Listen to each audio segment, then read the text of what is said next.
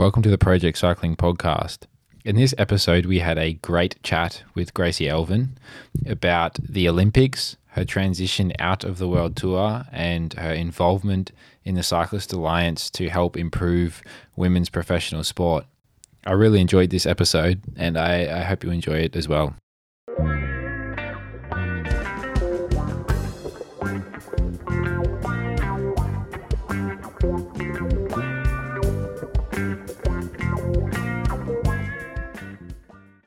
You've been watching much of the Olympics?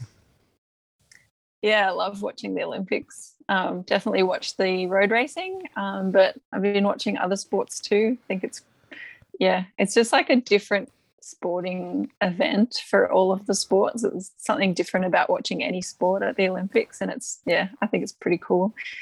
Yeah. I, I, I wonder, and I had this conversation the other day, I said, I wonder where we're going to stop with including new sports in the Olympics. Because um, yeah, it's interesting. Oh, now you got skateboarding and uh, what well, they they put a couple of like you know that three on three basketball and a, a couple mm. of ones that you know you, you sort of oh that's weird, but then you think about it and you go oh, well they're as much a sport as anything else and they all get included at some point. But um, yeah, I, I was saying I wouldn't be surprised if you see something down the lines like um, you know we've got U F C so huge now. I wonder if you'll see like mixed martial arts coming in because you got boxing, you got judo, you got well. Is there a natural progression that you see something like mixed, you know, mixed martial arts coming in? Yeah, definitely. I think um, there's probably no limit to what sports they'll end up including, but the only limiting factor is the quotas. And I'm pretty sure for the Paris Games, they're actually reducing the amount of athletes that are going to be able to compete, like overall. So I don't really know how that affects new sports or current sports. Yeah, I'm not sure. I heard him say, and I, I can't remember what the figures are, but it was like, seven thousand athletes at one point now are up to like X amount, you know, it's the, the growth in, in just the total number of athletes has been huge. Yeah, maybe they'll just make it a, a three-week event instead and just have, you know, rules about who can be there at one time. Yeah, don't know. Not sure. So coming off the Olympics, do you miss, does that make you miss racing when you're watching on the telly? Yeah, definitely. I, I, in some ways, you know, like I, I'm definitely at peace with the decision that I made last year to retire. Um, I was trying to make the Tokyo team before all the COVID stuff started happening. Um, so it was strange to watch the opening ceremony because, you know, I've watched a lot of uh, cycling this year now, and the first few races I watched at the start of the year was actually quite painful to watch because I guess I, I left with some unfinished business, and you just get a bit frustrated when you're like, oh, I shoulda, coulda, woulda. But like that was still relatively easy enough for me to work through those feelings. And then as the year went on, I can watch cycling just as a fan and enjoy it.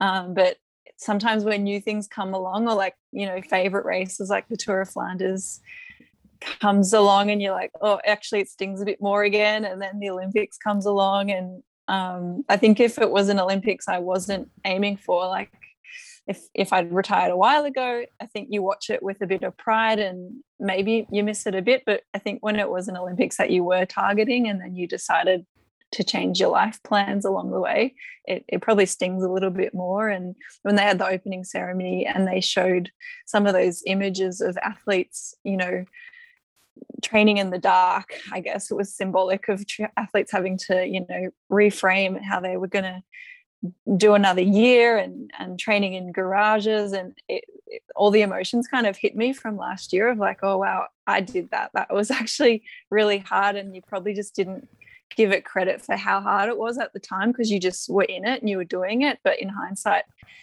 when you when you see those kind of images, yeah, for me I was a bit like emotional. I actually started tearing up in some of those opening ceremony scenes, but watching the road racing actually wasn't as emotional as just watching some of those um, those images, which was interesting because I think I have put enough distance for myself now between racing, and I was really, you know, just excited to watch it as a fan. Plus, in some ways, I was glad to not be there because it was a brutal race and the way it played out was really unexpected, I guess, for both races, but particularly for the women's race.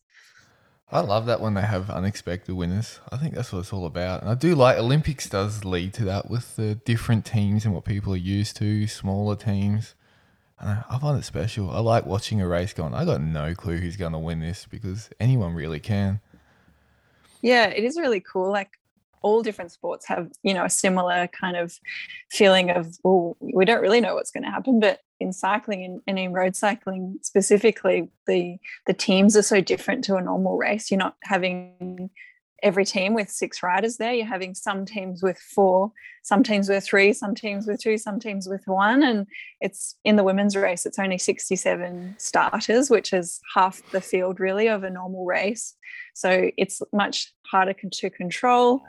Um, you know, some great riders are there alone. They don't have the support of their team. And, you know, other teams like the Dutch team have a stacked team of four winners. So it's really different to most other races. Um, and yeah, it's unpredictable, and that's kind of exciting. In some ways, I wish it was a bit more reflective of what a race really is in all other settings, because, you know, that's what we're good at. That's what we train to do. So when you're thrown into a different scenario like that, it's not completely reflective of um, what we are good at and what women's cycling or, or men's cycling really is. So, but like you said, it's unpredictable, and that kind of makes it exciting. And you have these unexpected results that, you know, they're still really deserving of the medal.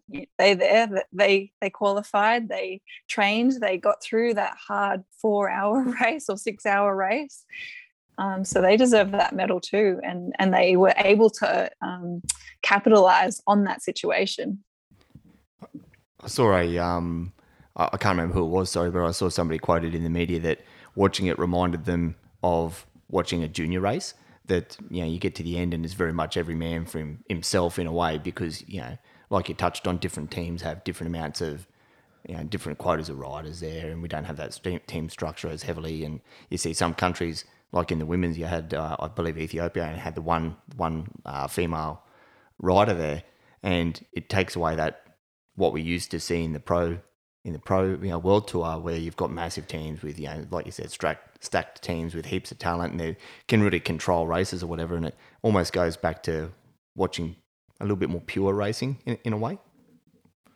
Yes and no. I say yes to the, the pure athleticism of the riders in the race, and, and those that are able to survive um, those kind of conditions and climbs and, you know, bring out their best performances. But I say no, because road cycling is a team sport. And even though that's quite hard to explain to non-cycling fans, you know, ninety-nine percent of the time we race, it's in a team setting, and we, you know, it's one of those rare team sports where we all go to a common goal and we get one person across the line, and they're the only one that gets to stand on the podium. And it's a shame, because it, it usually takes a whole team for that person to get that result. And, you know, it's it's it's a shame that the whole team doesn't get to stand on the podium. But in an Olympic setting, it's it's really reduced down to not particularly a team sport anymore. And so I guess in some ways uh, individual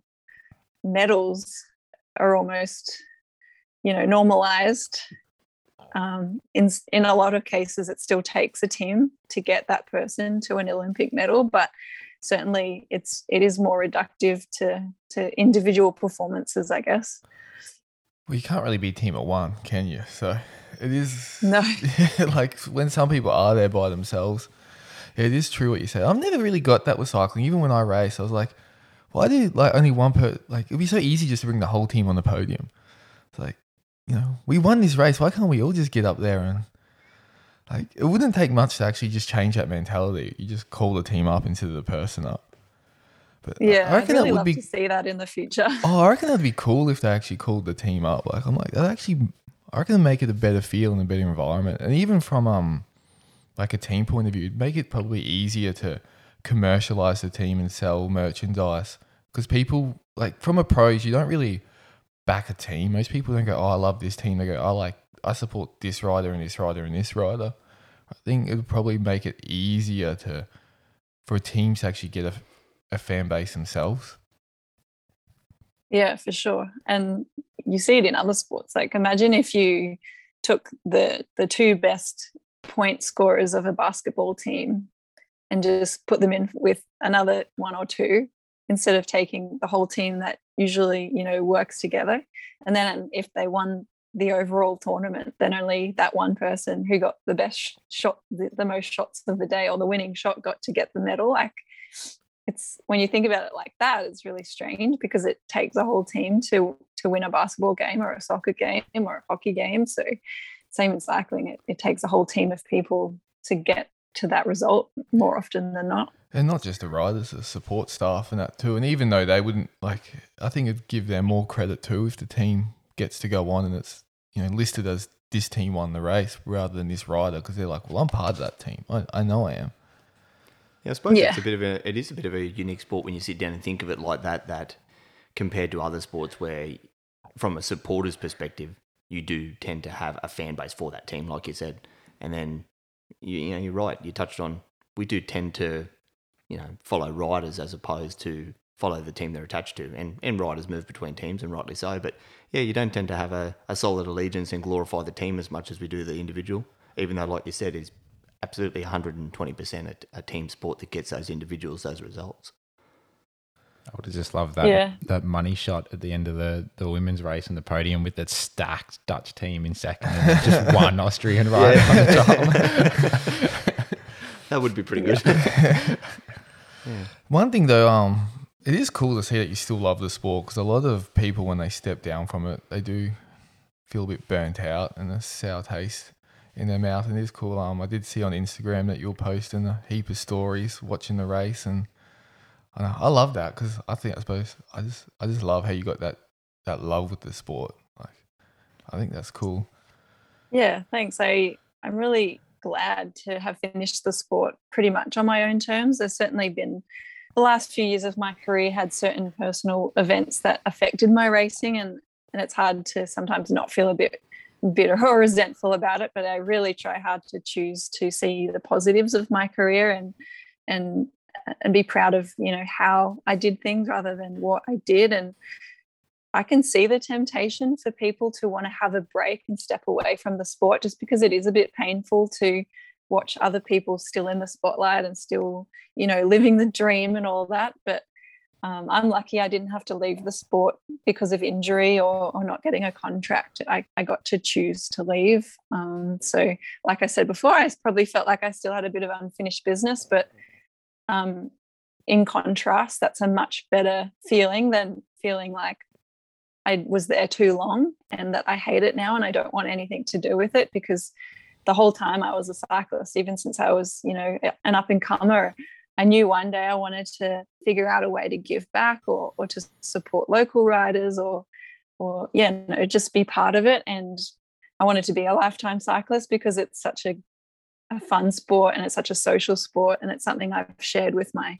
dad and my and made really great lifetime friends in it, and those elements of cycling are really important to me, and I didn't want to ruin those, I guess. Well, you don't yeah you don't need to race to be a cyclist. Like, you don't even yeah, exactly. you don't even need a fast bike to be a cyclist. As long as you got two wheels and they kind of go round, it is a sport that you can enjoy. So how did that um I suppose that transition come about? Did you plan much happening after cycling, or did you just make that decision and go, I'm going to see what happens next? Uh, yeah, good question. A uh, bit of bit of yes and no. Um, I kind of knew the last few years that I only had, a, you know, two or three years left in me. I wasn't quite sure when I was going to bite the bullet, um, but the COVID period was a big catalyst for me, um, coming home in mid last year or early last year and spending a few months while the racing was postponed, and I just did lots of Ks and just enjoyed riding my bike without any structured training. And um, I think just, just stepping out of the bubble for longer than normal, like usually in off season you only have a few weeks off and then you're back into training again, so you never really get a lot of time every year to think about like, what else could I be doing with my time? You certainly have moments of like, oh, I wish I could go do that, but I have to train, or I can't hurt myself, or, you know, all those little things, but you never have those big chunks of time to think about it. So last year I finally kind of got that by chance and realized that uh, I still love cycling, but I guess maybe my values had started to change, and I didn't quite know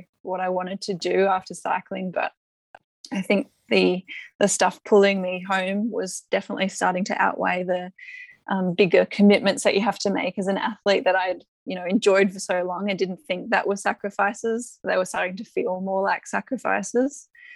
Um, so I don't know, long-winded answer to the question. I still don't quite know what I want to do, but I, I knew it was important to be busy this year without having anything, you know, big pressure wise to, to achieve. So I've, I made a bit of a promise to myself to, to, to be a bit nicer to myself, to take the pressure off, have stuff to do, but not have to be the best in the world at it. So I've been finishing my degree, which I've been doing for a really long time. I'm lucky that I'm part of a university that's very athlete friendly, and they've been really helpful. So I've been doing it actually for more than ten years. So I've got one subject left to do, and that was really the perfect thing for me to have that replaced that structure in my training with structure in something else, because yeah, as an athlete, you you get really used to, you know, having something to tick off and something to do, and, and that feeling of progress. So actually uni was the perfect replacement to that. Um, it just gave me that structure that I needed while I was still trying to find my feet outside of sport. And then, yeah, I've just been trying to try lots of little things that I am interested in to see if I actually like them for real, like writing articles or, you know, being on T V or thinking about being a coach myself. So just dabbling here and there without making any big commitments, and, and letting myself have, you know, a twelve month period where I can relax and I don't have to make big decisions and I don't have to be super good Gracie at, at whatever the next thing is, because I've put so much pressure on myself for so long. I, I needed that break.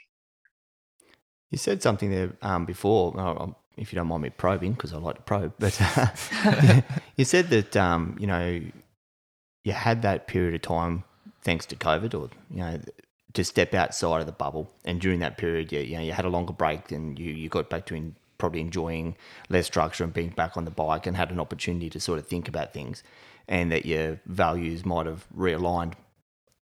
Fair to say, would it be fair to say, away from being a, a you know a professional athlete and realigned to you know a, a different life?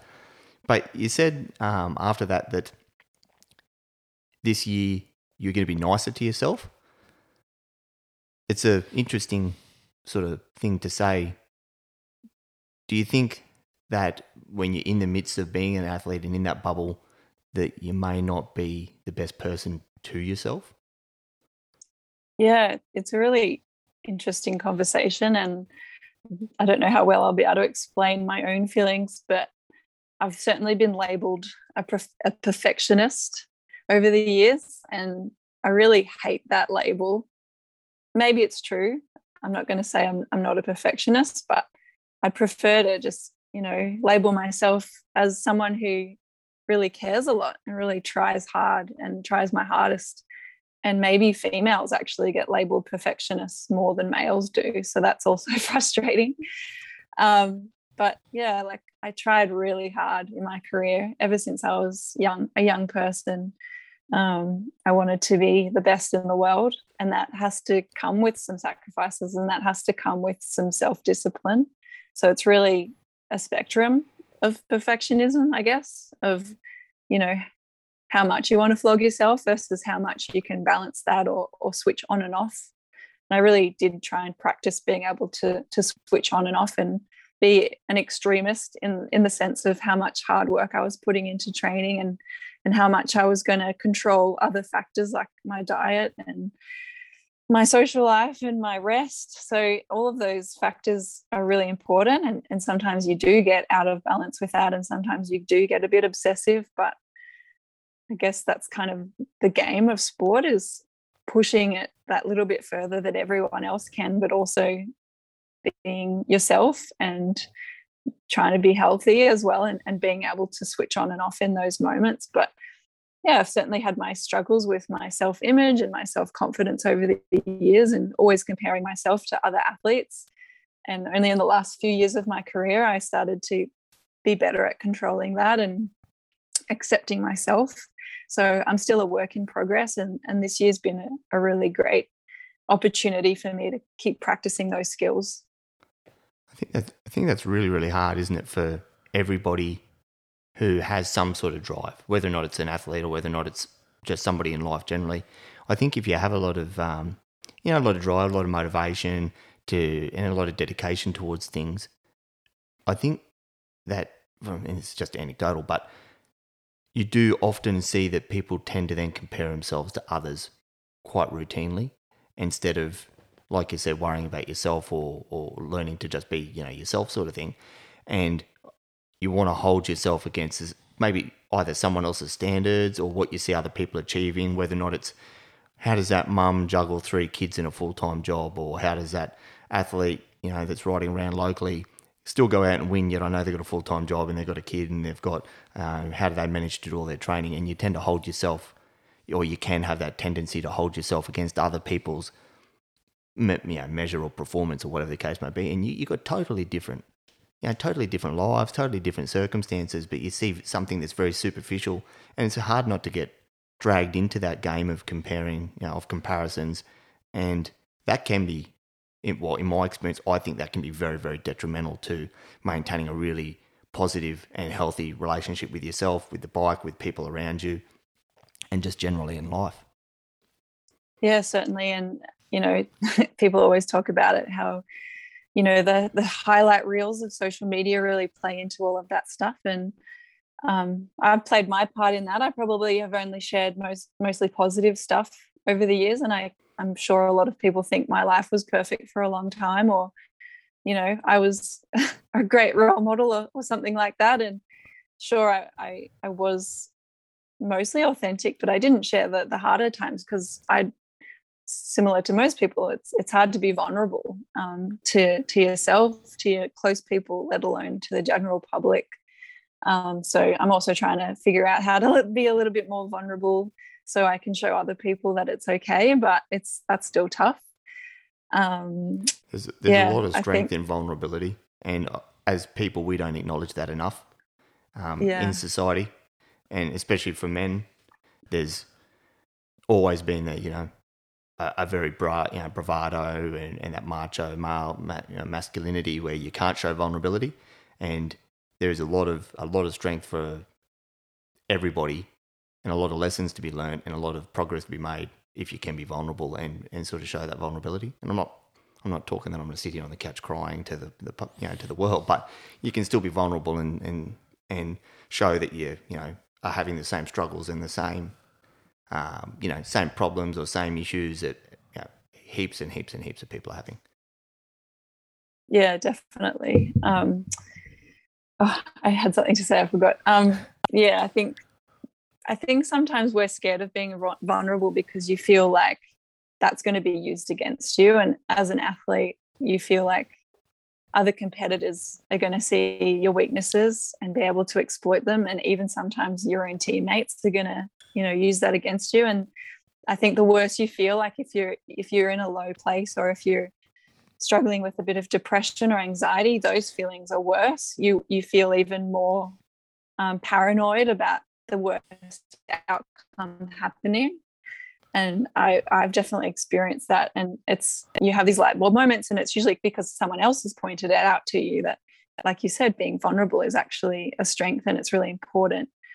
And, and nearly always you'll only be met with kindness and humility. And having experienced that part of it too was really eye-opening. And, you know, you kind of, you think, you realize how silly you were to think that people were going to use it against you. It is hard in that side, like in well any athlete world though, you do want to kind of keep your cards close to your chest, and it does breed that kind of unhealthy environment. But it is um if you are a bit vulnerable and that, it does um like it is better for everyone around you, your family, friends, and your other teammates. If you it actually it is good, but it is kind of counterintuitive to go down that road. Because if you do share those concerns with your teammates, oh, I'm a bit anxious about this race, they'll generally actually lift you. And then they'll ask you for support when they're in a similar situation. And it is a, it does make a positive environment, but it is kind of, I don't know, it's, it doesn't feel normal if you're not, especially if you're not used to it. You can definitely strengthen those bonds with the humans around you, you know, even outside of sport, even in your own personal relationships. And that I've, I've found that it, you know, has, I think the number one benefit is, you, you know, you share some, something like that, and it seems to strengthen those relationships, strengthen those bonds. And I think it's the same even with teammates. yeah, I think being vulnerable also shows that you trust them.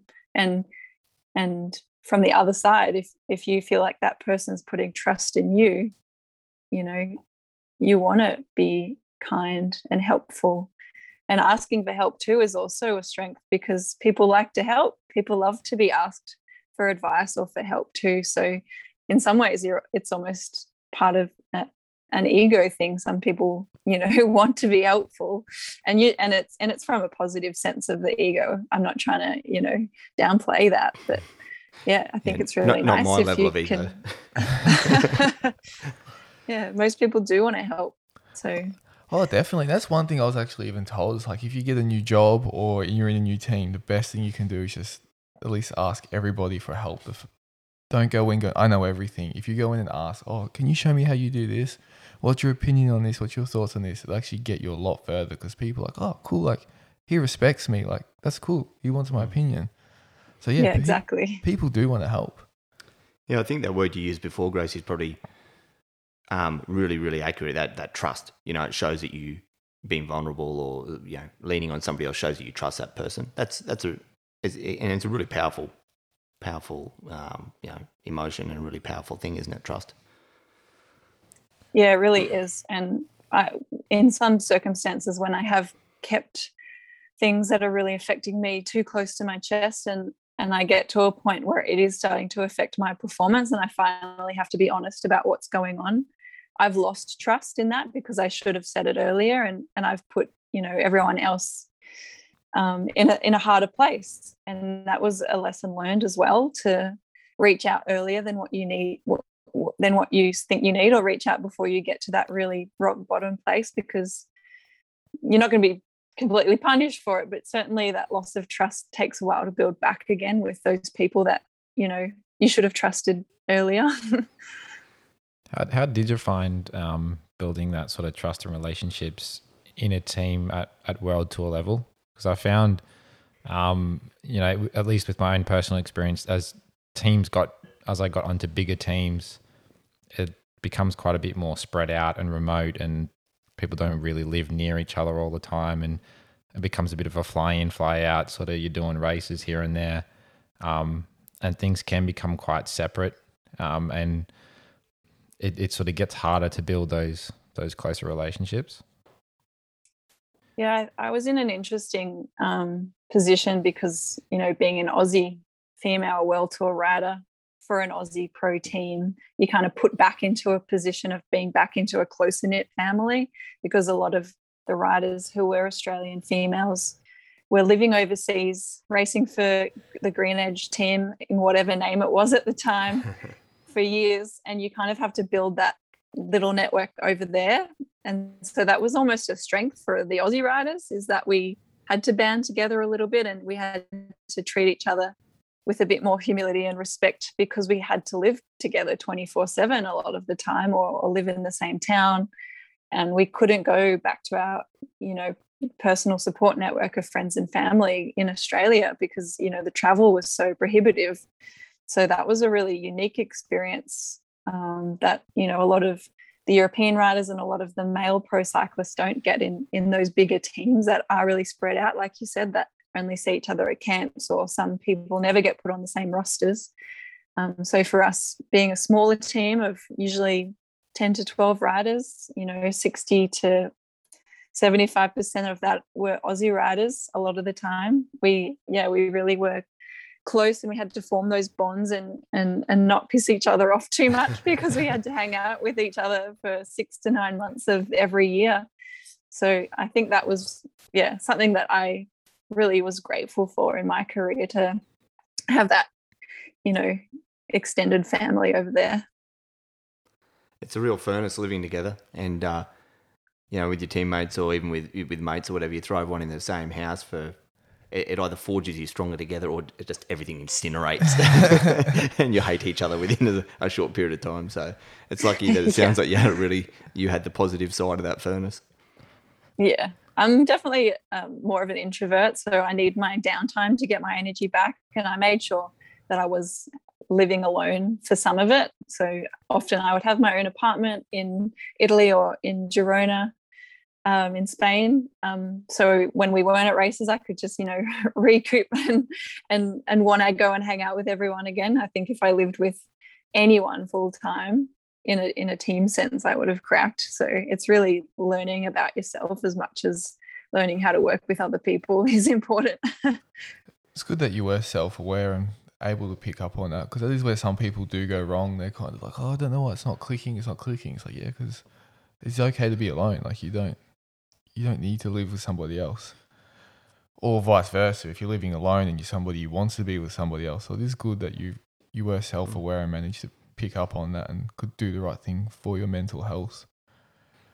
Yeah, a lot of people, like you said, they don't learn it over there, and that's a big factor in why they don't make it at the World Tour level in, in male or female.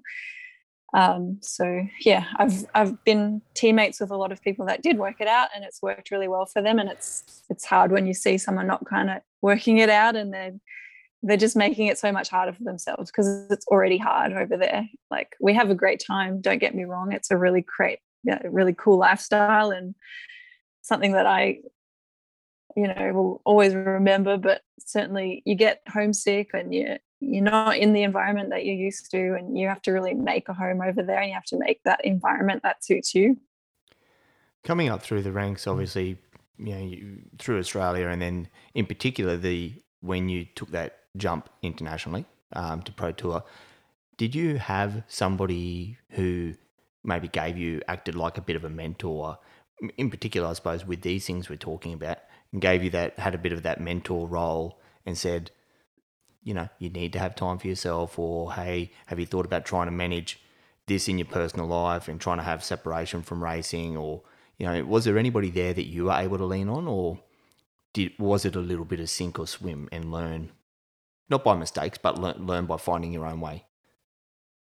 Um, I didn't necessarily have Um, mentors that were suitable for the experiences I was going through in a an official sense. Like, I didn't have any older female Aussie riders that were really, you know, helping me through those first few years. I, I had some, you know, teammates that were my peers, my same age group, that had had a lot more experience than me, but because they were so focused on their own careers, you know, it was different to, you know, having an older mentor. And I kind of went through that generation of coming in just before the London Olympics, and a lot of the girl, the, the women before me um, in the years of racing before that had kind of already retired. So it was really the new wave already coming through, and I was part of that.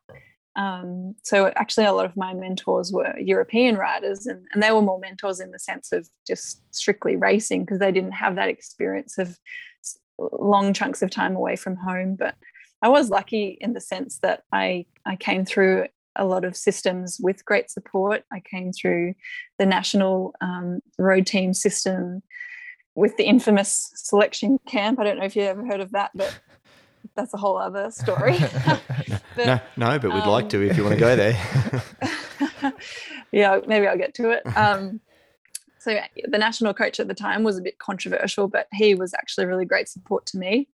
Um, and I had a, a few Euro teammates were really helpful, um, and my Aussie peers that were helpful. Plus, um, you know, I, I was mindful to have my support network outside of any team that I was into, because cycling's quite a fickle economy or, or environment. So you have to be careful. Like, you will change teams probably, or you might get dropped from national teams or funding. So you have to make sure that you have your own kind of structure in place to go along with whatever changes are happening.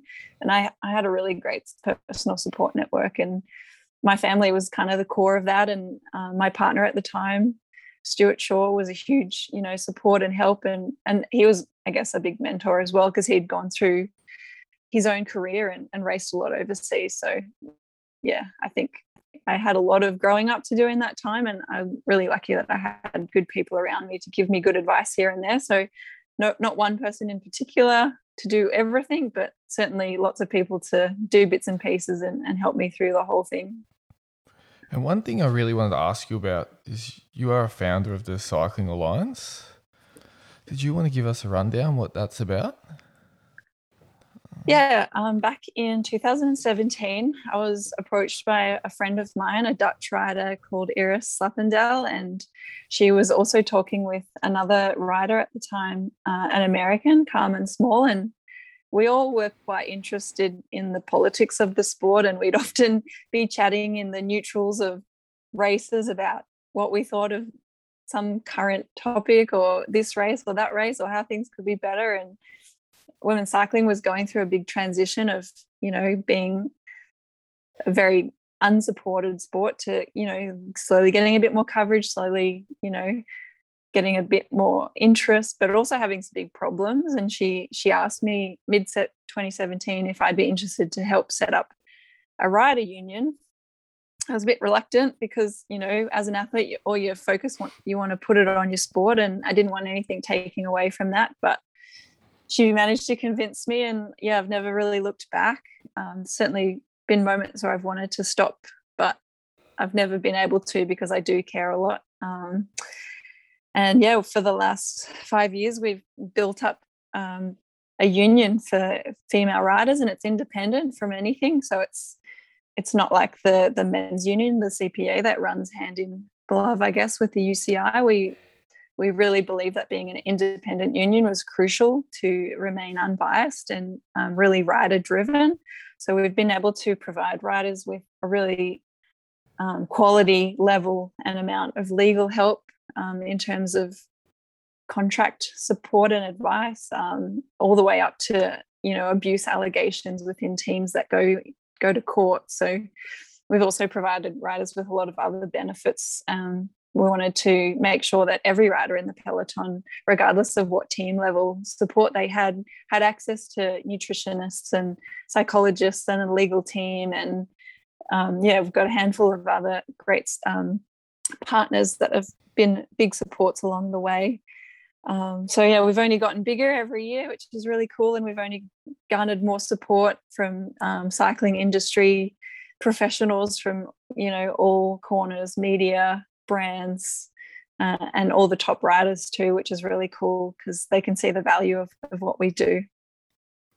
I think that's really cool how it's not part of the U C I too, because I never really get that when they're like, all right, we'll set up a, you know, if you've got a problem with us, we'll set up a committee and you can let us know, but we're we're in charge of the committee. So, like, I do like that how it's, yeah, it is just totally independent, and you can bring those issues without it being smothered and shut down before it gets anywhere. So, yeah, I certainly don't want to talk poorly of the C P A or the U C I, but you have to question the ethics of some of the, the things they do in terms of groups like that. Um, I, yeah, it, it sometimes it just seems like an old boys club, and the interests of the riders aren't the priority. And we uh, back before Iris um, approached me and Carmen about creating our own union, was she'd actually been uh, part of some of this, the C P A meetings, and realized that if we ever decided to form a women's arm of that, we'd always be bottom of the, the ticket. So um, we don't want to be part of the, the problems of men's cycling, because, you know, there's, there's some big problems there that actually women's cycling don't have. So in, we do want to have some similarities with men's cycling and, and some equality there, but we also are a different sport in a lot of ways, and there are a lot of positives about women's cycling and, and things that we want to, you know, promote and highlight instead of being um you know, shackled to the some of the issues in men's cycling. And you know, you don't want your issues or the issues that are affecting women's cycling overlooked too, because, you know, a, a, let's say a bigger issue, for want of a better term, is being addressed by by um by you know in men's cycling, and therefore yours gets pushed to the you know to the side because it's not deemed maybe as critical or as as important to resolve as yeah this bigger issue. But for the women within that. In that sport, it is a big issue, and it shouldn't be, like you said, second fiddle to um, to the men's to the men's racing or to the men's peloton. Yeah, exactly. We didn't want to, um, you know, have any issues surrounding like political moves. We we wanted to put all efforts and all resources into what the riders need, and not be a pawn in that in a in a bigger game ultimately. Did you get much resistance, um, I suppose, on multiple fronts? Did you get much resistance from the women within the Pro Tour, um, as in getting on board with the concept of um, the Cycling Alliance? Or, and second to that, did you get much resistance from, let's say, you know, for example, the U C I, or from um, from other areas of cycling that you might not have anticipated? Um, yes, we have had resistance with the U C I. Um, we can be recognised as the official rider union for women's cycling, and they kind of have refused and, and somewhat ignored us the last few years. So we've really tried hard to keep all communications open, and we want to work with the U C I and the C P A because, you know, we all have different things that we're good at, and we can all be complementary of each other in what we can achieve in growing the sport. Um, so, yeah, that's been a bit frustrating, but it hasn't um, held us back from still doing the work. We don't need to be recognised by the U C I as the official rider union because, you know, we're doing the work anyway, so we're just going to keep doing the work and, and helping riders. Um, riders were really on board with us from day one. Um, the only... I guess, barrier is our membership. So we have a fifty euro annual membership, and I guess a lot of riders probably don't, you know, want to pay that because it's probably a significant amount of money for riders that don't get paid at all, and, and maybe other riders don't see the value in it, or, or what's in it for me, because we don't, you know, particularly provide a now benefit, even though we have, you know, things for members that, that are beneficial. I think it's hard to... you know, sell the idea that it's a union, so we're unifying the riders' voices for future change. I think a lot of people really struggle with, um, you know, implications that are in the future rather than, you know, rewards for right now. So we really try hard to see, to get people to see the bigger picture, but certainly that's not for everyone. Um, but we we have a lot of options. We have supporter memberships for for fans and for people that want to support the Cyclist Alliance, and they can also sponsor rider memberships. So we've had a few people, you know, provide the the funds for a, a rider that would like to be a member, but, you know, they don't want to, or they can't afford to to pay our membership fee, that they can still be a member and have access to all of our services. So if a female did want to become a member of that, what um I suppose could, if they race, could they apply to be that, or is it for kind of like the World Tour girls only? Uh, it's for any female cyclist that is registered as a U C I rider. So if you have a U C I license and you're an Australian, you can apply.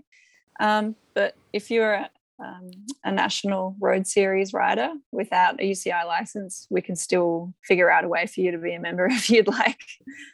And, yeah, ultimately we want to be able to help that developing kind of pillar of riders, especially with our mentor program. We have a, a really great mentor program set up that pairs inexperienced riders with more experienced riders and to mentor them in a um, in a year, and, and everyone has different goals and, and what they want out of the program, but it's been quite successful so far. And we also have um, retired riders that are mentoring some of the more experienced riders, or people that want to transition out of the sport soon.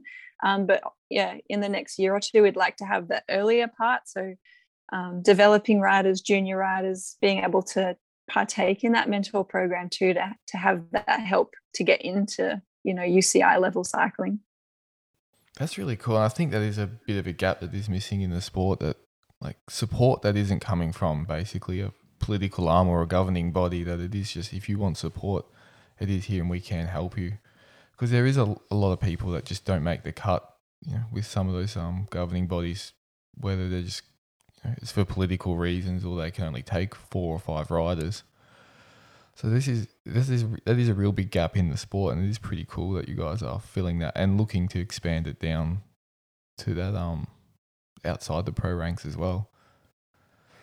Yeah, it's really exciting, and we just want um, women's cycling to be accessible by as many people as possible, regardless of what country they're coming from. And um, in terms of the mentor program, a lot of the applicants are coming from outside of Central Europe, and that really shows that they're looking for that extra support and that extra advice of, you know, how do I get in a European team, or how do I get into a better team, or um, how do I, you know, learn to, to live away from home? And that's something Australians can really relate to. And that is harder, I think, for the females, because the men definitely, there's a bit more of a stepping stone they can go, because there's a lot of amateur teams that basically pay wages that aren't even classed as pro teams, where that women's cycling, there is a lot less of that, because even at that World Tour, like, they don't have minimum wage yet, do they? Or has that come in? Uh, yes, in the World Tour we have minimum wage now. So nine teams this year had to pay the minimum wage of, I'll get this wrong, I think it's about twenty-five thousand euro, which is quite good. Um, but yeah, there, there's still fifty other teams that don't have to have a minimum wage. Next year there'll be fifteen World Tour teams that have to pay the minimum wage, and that will be slightly increased again. Um, I think I'm going to misquote this, but yeah, it's a, it's another few thousand euro. Um, there's been two teams, Trek and Bike Exchange, that have given their women World Tour riders the same minimum wage as what the the men get, which is forty thousand euro. And that's a really great statement about how they want to support um, equality across teams. Um, but that's not mandatory. Um, I'd really love to see like a continental level, you know, come in as well, that also have to have a minimum. We certainly can't expect those fifty, all of those fifty teams to have a minimum wage, because that's probably going to drive out teams, some teams to extinction, and we don't want that either. So it is a bit of a tricky balancing act of how much money certain teams have at the moment versus how much money they, they need to have if they want to meet these minimum requirements. If you're looking at teams like Bike Exchange and Trek matching that um, minimum wage of the men in the women's um, Pro Tour, if I'm a sponsor looking at that, or even a supporter, that's really encouraging. And you said it highlights that um, that they're serious and, and they're passionate about, you know, e- equality across uh, across both of the sports. But if I'm looking at that from an outside, that's got to be a a very encouraging or very enticing team to get behind financially or something too, I would imagine. So it'd be interesting to know if they've had a benefit from, you know, in, in a cor- in the corporate space or in their supporter base as well from making that move. Yeah, I'm not sure. That's a good question, but I would like to encourage anyone with the, the means to be able to put some, some kind of support towards women's cycling to look at the teams just under those teams, because women's cycling is actually a great return on investment. It's a it's a much less um, amount to a men's cycling team investment. Um, and you're probably not getting as diluted with all of their sponsors. So to to provide the support to get some of the other teams up to that level as well, that either are at a World Tour level, but, you know, at that smaller budget, or or the, the teams that are just trying to make it to the World Tour level. Um, I think the exposure that they're getting now is way more than what it used to be. We're getting races on T V a lot more, um, streamed. Uh, so, yeah, I really want to encourage any bigger sponsors not just to go for the, the Treks and the Bike Exchanges, which is also positive, but, you know, that they, they are getting a lot of great support now. So we want to kind of level it out across women's cycling and be able to help those other teams, and that ultimately helps the whole sport. Mm, great point. Yeah, and even for a fan, it is, yeah, to follow this, it, it'll, everything bit helps. So watching the racing, following them on social media and that kind of thing. Because, yeah, those little teams that are struggling a bit, it's not like they've got ten million dollars in the bank account laughing because they don't have to spend it. The money just isn't there. And it is more that, yeah, um, that's right. More that you can um, help entice sponsors to, I mean, the average Joe can't afford to sponsor a team, but if you can support a team and get behind them, that help sponsors then come on board. Like, it is more enticing to sponsor a team with a big fan base, and um yeah more everyone can do does help grow the sport. And yeah, that's that's right, there's a lot that everyone can do. If you, you can't afford to sponsor a rider or a team, just engage. One of the the things that women's cycling has been good at is having such a great presence on social media, and so many riders are quite generous with how much they post and how much they engage with the fans. Um, so, you know, follow all of the female riders, um, watch the races if they're being streamed or broadcast, read the articles, you know. Cycling Tips is a great example. They have some really great women's content, but they still need the clicks, so click away. Yeah, that's what I was going to say. Definitely read the articles, because that, I mean, because some of the problem with women's cycling is they do get less media attention, but if yeah, something like Cycling Tips can see that those women's articles are getting less views, it is harder to justify spending more and more money on sending journalists out too. So it's one of those things, is it like chicken or egg situation, but if everybody just, you know, is a bit more mindful and does does try and promote the sport, it all feeds off each other and then continues to grow.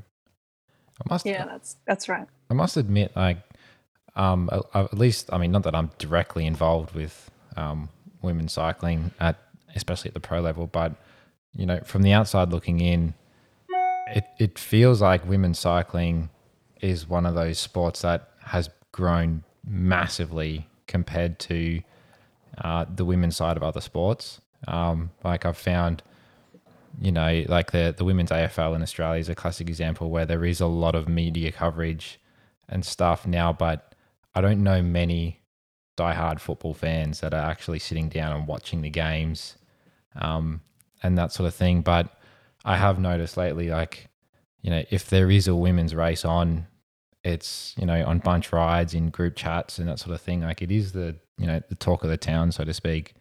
Um, in yeah, that, that sort of reception is there. Absolutely. Even look at um, we even look at just some of our group chats that we have, and I'd say over the last probably two years, it's, you know, on parity with men's cycling races that are on, that people in the group chat are, are talking about the, you know, the female races on. So I, I'd, I'd agree with you there that I think it's been a, from the outside looking, it does look like it's been a, a growing, a rapidly growing um, sport from a spectator base compared to others.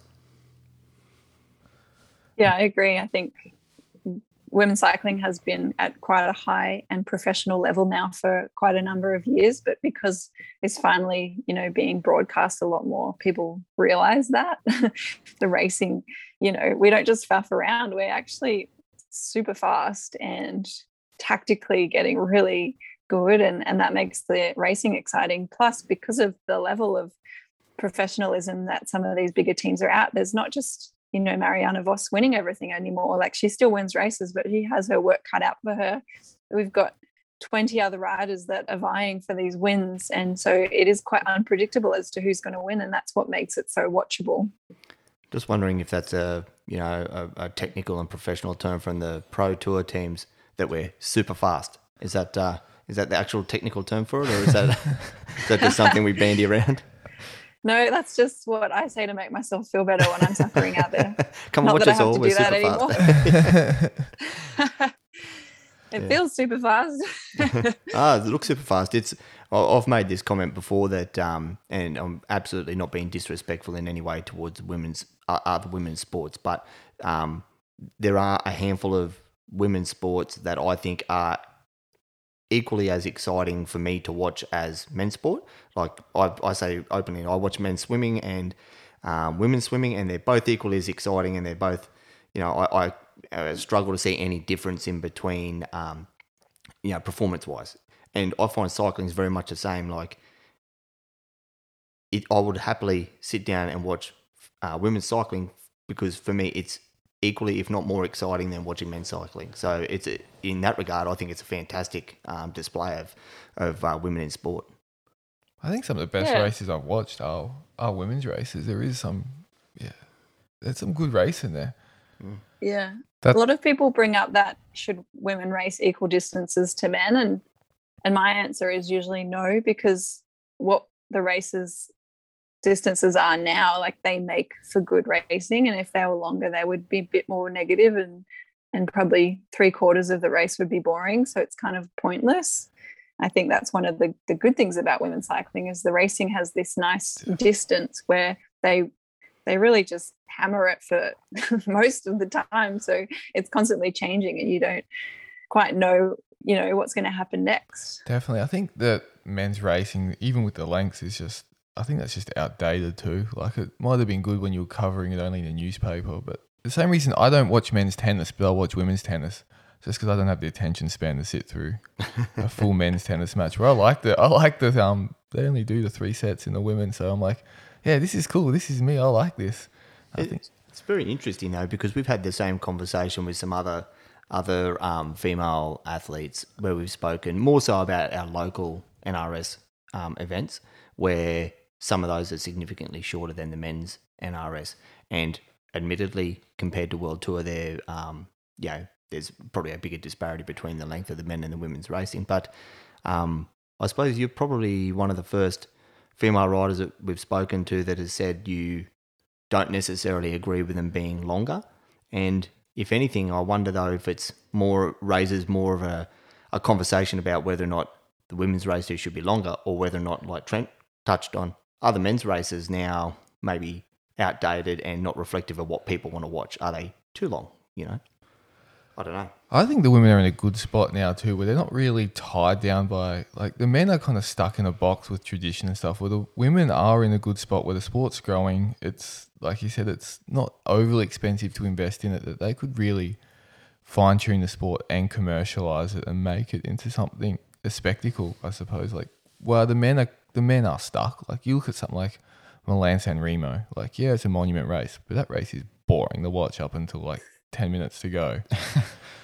Where um yeah the the traditional nature of cycling really is the barrier in a lot of ways, and and we saw, you know, the Hammer Series is a great example. That was actually really cool to watch and so different, and actually great to capture new viewers to the sport, or or at least entertain old viewers, because, you know, you, you do get bored of the, the usual stuff. So I think there needs to be a balance there between the traditional monuments and stuff, because, you know, it is nice to have history there and to have races that everyone looks forward to, but I think the women could really benefit from their own version of a Hammer Series type thing, and I think that could really bring in new um, sponsors and, and new fans, because it's exciting and it's different. Like, that's what they're doing with the Big Bash cricket and the three yeah, um, person basketball and stuff. So yeah, I don't see the difference, and I think that's something that would be really interesting in Australia, in is what they do in America, which is the the twilight kind of criterium racing, and they turned it into a street party in downtown areas of cities and, and big towns, and it's such a great way to get the community involved. And I've always wanted to see more crits in Australia that are community events, because that would be such a cool way to get people to like cyclists in this country. Um Are you suggesting people don't like us? Ben and I went for a ride the other day, and it was like nine, oh, was it ten in the morning or something? We we got within the first ten kilometres. I think we'd been abused four times. It was a rough day. But no, bringing um cycling to the people, especially in that criterion format, that is the the best way to do it. That, that's actually one thing I wanted to ask, though, back onto the the sort of the distance of women's racing difference. Do you think that's um, part of the reason why women's races are raced the way it is? Um, because that's one thing I found why I think it is so awesome to watch compared to the men's, is that I feel like when you watch men's, especially like a one day classics or something, and it's six hours and it's basically like five hours, forty minutes of everyone watching each other, and then fifteen minutes of racing at the end. Um, and all the favourites kind of just look at each other until the end, where it's pretty common in the women's races for just like Hail Mary attacks, like one hundred kays to go from like proper race favourites. This like this isn't, I find it's pretty common. It's not just, you know, like someone who's not a big favourite and they're like, oh, well, I'm probably going to get dropped anyway, so I'll just attack. But yeah, I found that's that's really common in women's racing, and you don't quite get that in men's. Do you think that's it's the distance difference? Yeah, I think definitely the, the distance has a lot to do with it, but it it has changed ever even since I started racing versus the later years of my career. Um, there was less confidence in how a team could control a race. So, you know, in men's racing, the best teams know exactly when they need to start riding to bring a break back, and they know how much time to give, and it seems really formulaic because it is, but that's because they're so good at it. And in women's racing, we're getting to the point now that women's teams are doing that more, and, and that's also good too. And, you know, yesterday's Olympic race was actually a, an example of that, because if it weren't for the the, the outlier, the, the woman that won, because from all accounts, they're saying that no team knew that she was also away. The Dutch riders didn't look like they they knew what they were doing, but they actually did a perfect ride. They did control it. They did bring back those other two riders at the right time, right at the end. They were attacking on the circuit, and they had Annemiek, you know, get silver, which she thought was gold. Um, and you're seeing that in pro races as well, where everyone has a full team of six. There's a lot more control now, even in our distance of races.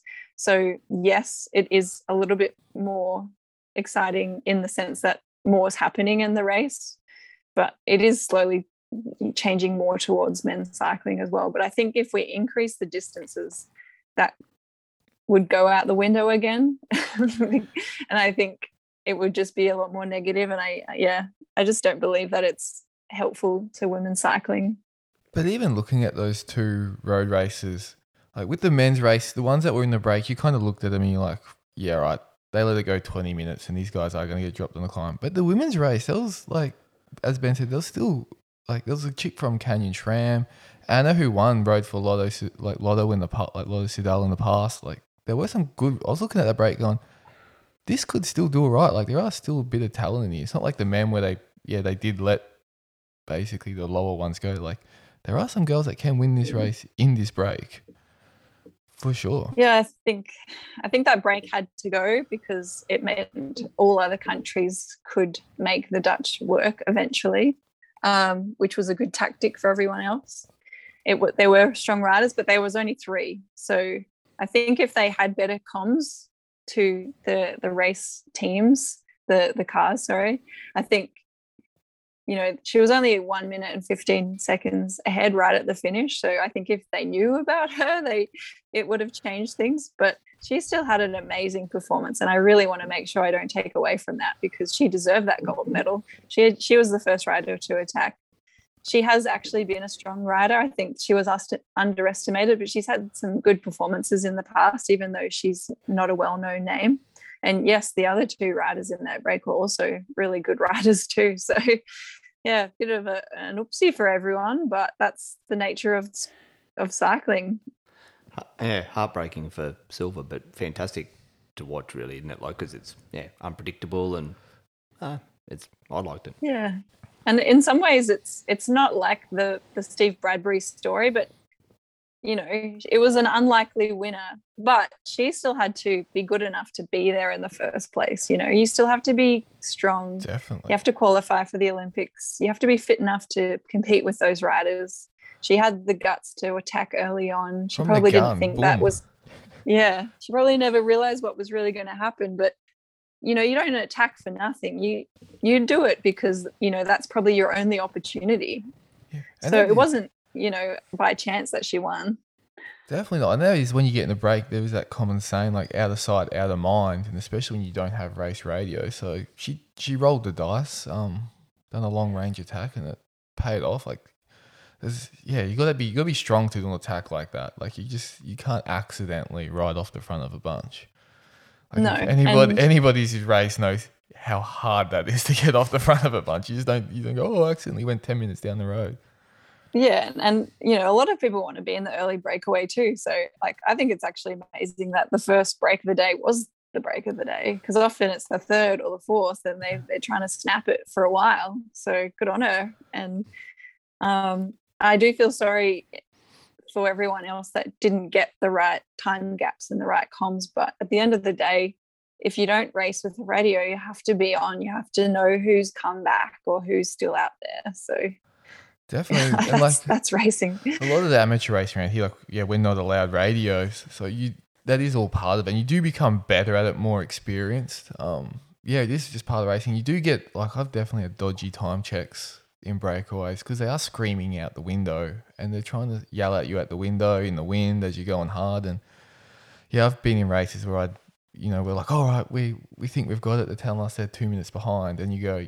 You glance back like, nope, nope, there's two riders. Yeah, that was a bit of a dodgy time check, but that's just part of it. It's, you can't really. And I've done the other way around too when someone, a big team's gone, so how many's down the road? I've gone, oh, there's five. I'm like, oh, there's a break of three and then there's five behind it. So when they catch the five, they're just still sitting on the front riding like madman. And you're like, yeah, sucker. But you are right with that longer race. Like you don't want something like Milan-San Remo because somebody even... sent, had an app this year. It's called Is Milan-San Remo Exciting or Not Yet? And it sends you a, a notification when a race gets exciting. And you could go on the app and it's just like, no, no, no, no. And then it just eventually just changes to yes. It's like, all right, turn the T V on. Mm. But talking about yeah, the disparity between teams, did you notice much like riding with, say, a team like um, Bike Exchange, which you said is already pretty good, but they do have a men's and a women's team. Is that set up differently at all between the two of them? Did you notice any differences? In the early part of my time with them, it was different because the women's team was co-funded by the A I S. So our whole model was a little bit different. We weren't completely a privately funded team, but um, by uh, twenty, I can't even remember now, must have been twenty seventeen, it changed. So we were a completely privately funded team, and um, things are always going to be different between men's and women's teams, but I I do think that they did try to make it, you know, as close as possible. Certainly not in money, but we we got the same equipment. We had great staff. Um, Jerry Ryan was such a big supporter of the women's team. He would come and watch our races and come and have dinner with us sometimes. So it, we didn't feel like an afterthought. It was just kind of the way it was, I guess, with how um, the women's team was funded. But we certainly weren't lacking in any resources. It is probably a bad team to draw comparisons to, and it is good, and it does help that Jerry's just such a fan of the sport and the riders, and that he does come and sit down with you guys. It just helps motivate him to get behind it even more, and just, yeah, he's doing a good thing. And yeah, I, I wasn't aware that they were matching the men's minimum wage, and that, that is really, really cool. Yeah, I think it's a big deal, and it's a big show of faith there, and Jerry could have stepped away from being the, the main sponsor of the team many times already. A lot of sponsors don't stick around more than four or five years, and he's been doing this. This is the tenth year now, I'm I'm pretty sure, for the, the Green Edge group, um, and he just loves it. And, yeah, that's cycling is quite dependent on those kind of benefactors. Uh, Australian cycling would be screwed without Jerry Ryan. yeah, yeah. It's not just the Green Edge riders that have benefited from Jerry. He's been a big supporter of cycling in general, all the way back from Kathy Watt. So a lot of us have a lot to thank him for. Yeah, he's helped co-fund under twenty-three teams and smaller projects as well, not just the big ones. That even like, well, I think Harry Sweeney even came through one of them, who didn't end, actually end up on the Green Edge team, but we saw him riding with Lotto at the Tour de France. So he's helped other riders get to where they are. Yeah, and he came through the under twenty-three development port pathway, I'm pretty sure. So he has benefited from the, the Australian cycling model, which is a big part because of Jerry. So it's really cool to see riders like that, you know, going on their own pathways, but you know, coming from the grassroots level from Australian cycling.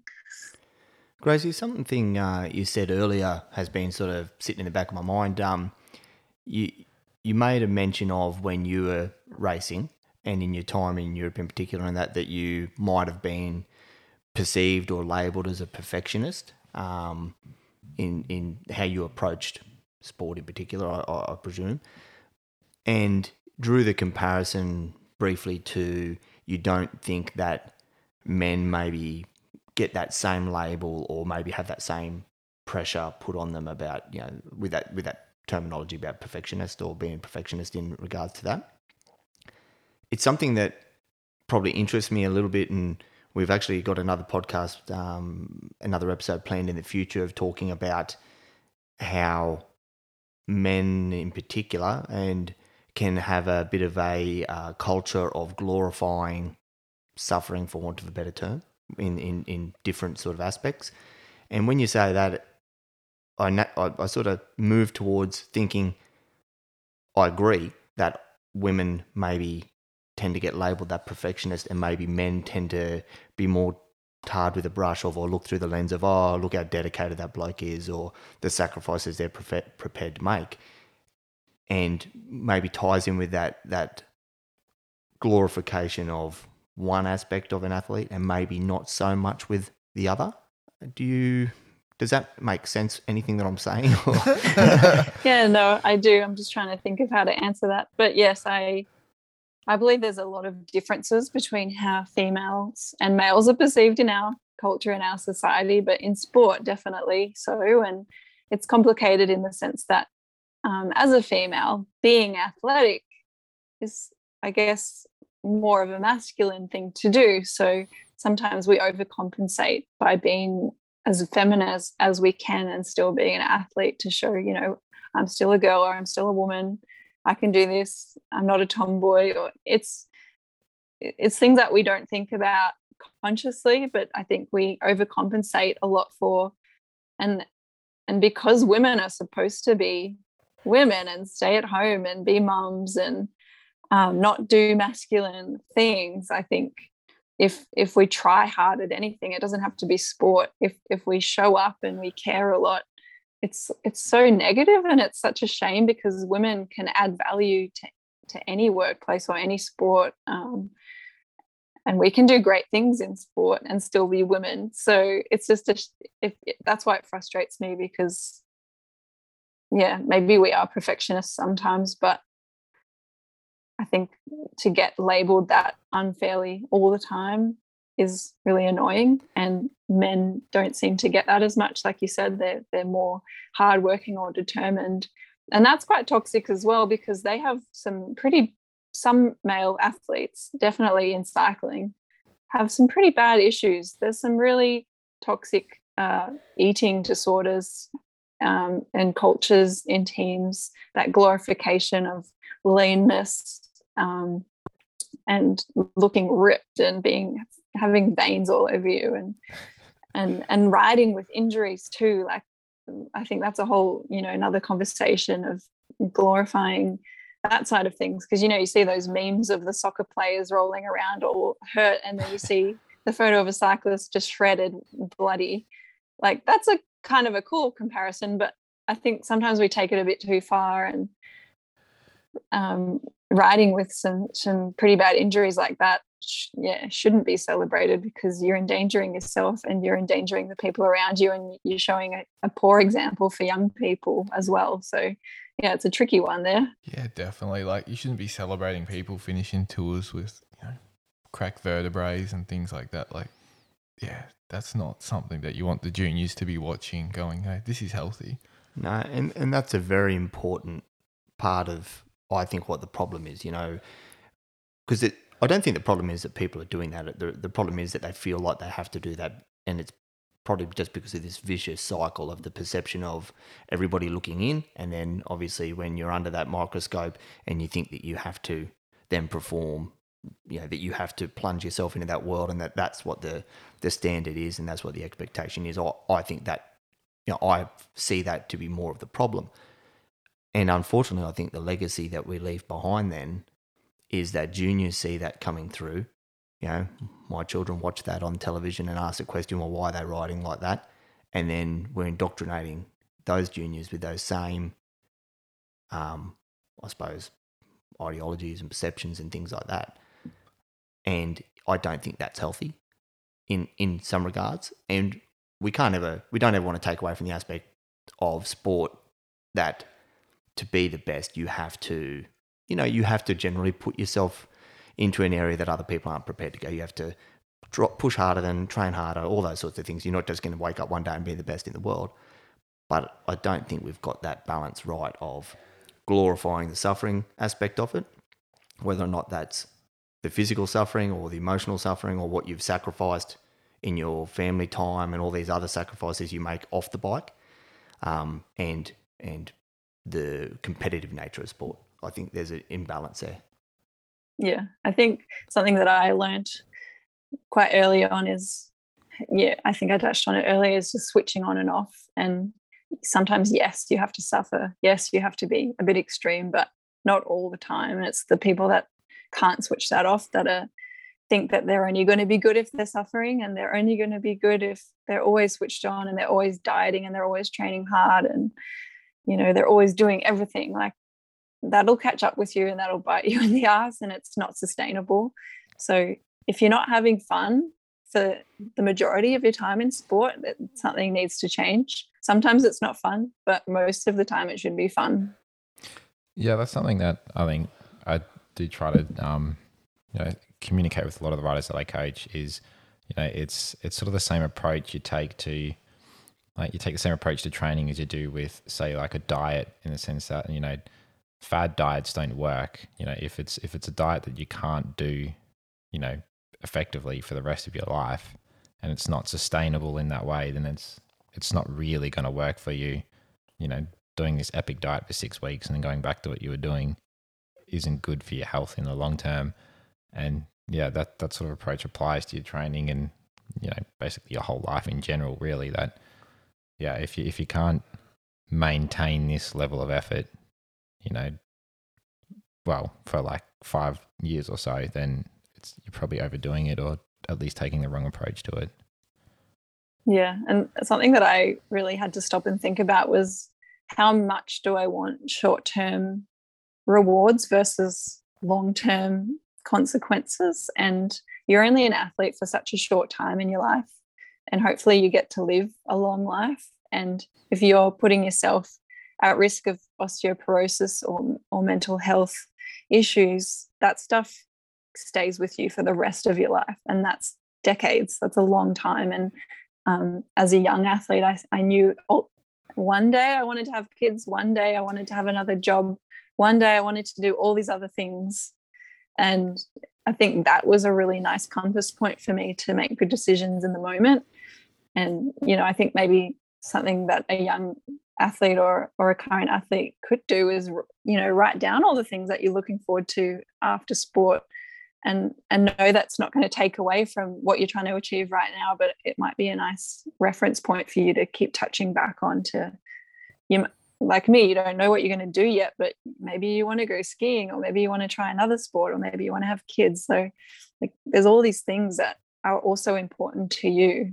Um, and I think it's really important to keep remembering that, and, and know that being skinny or being, you know, overtrained to win race a race this year is not going to help you in the long run. You'd be like Primoz Roglic, and, you know, after I have a bit of a career as a skier, I might go try the bike thing and see how that pans out. Right. I wonder if you wrote that down prior to being a skier. Yeah. Well, that's right. Like, we all have lots of different lives, and that's great. That's a really cool thing. And that's something that's helping me in this transition, is my best years aren't over. Like, I still get to do way more cool stuff because I'm really healthy and strong still. And yeah, I'm really grateful to have had good advice along the way and to have had that foresight when I was younger. Hmm. Yeah. With um, regards to the Cycling Alliance, where can people, um, you spoke before about just jumping on and supporting um, from all levels, obviously outside of the, the union aspect of it, where can people find that, follow you, and I, I suppose give that support at all levels? Uh, yeah. If you go on our website, cyclist alliance dot org, you'll find lots of information. Even if you're not a member, we we try and make things pretty transparent and, and open access. There are um, there's, there is a members only version of that website as well. If you log in once you've become a member, you can be a supporter member, so you don't have to be a rider, and, or you can choose any amount that you'd like to donate, or if you'd like to sponsor a rider. We also have social channels, so we have Twitter and Instagram.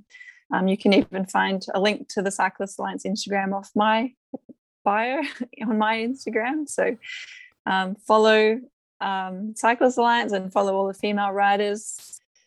Click links on websites for women's cycling, and yeah, just keep going keep down following. The rabbit hole. Yep.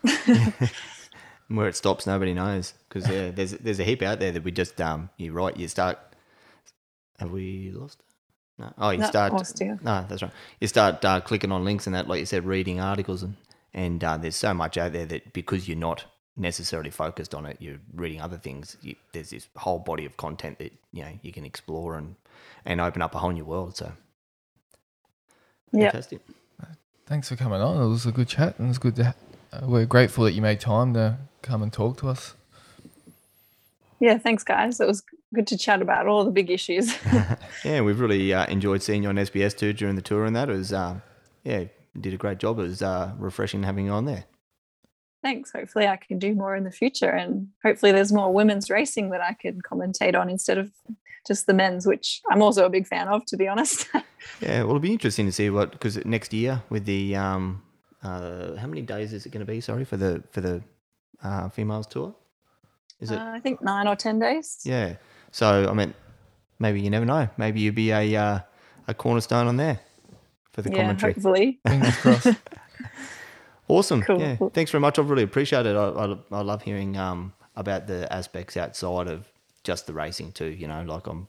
I love hearing about people transitioning out and how they manage those things and that. So you've definitely provided um, another insight and another perspective today, and I really hope that uh, other people listening to this might take something away and apply it to their own life, whether or not it's on the bike or just in life generally.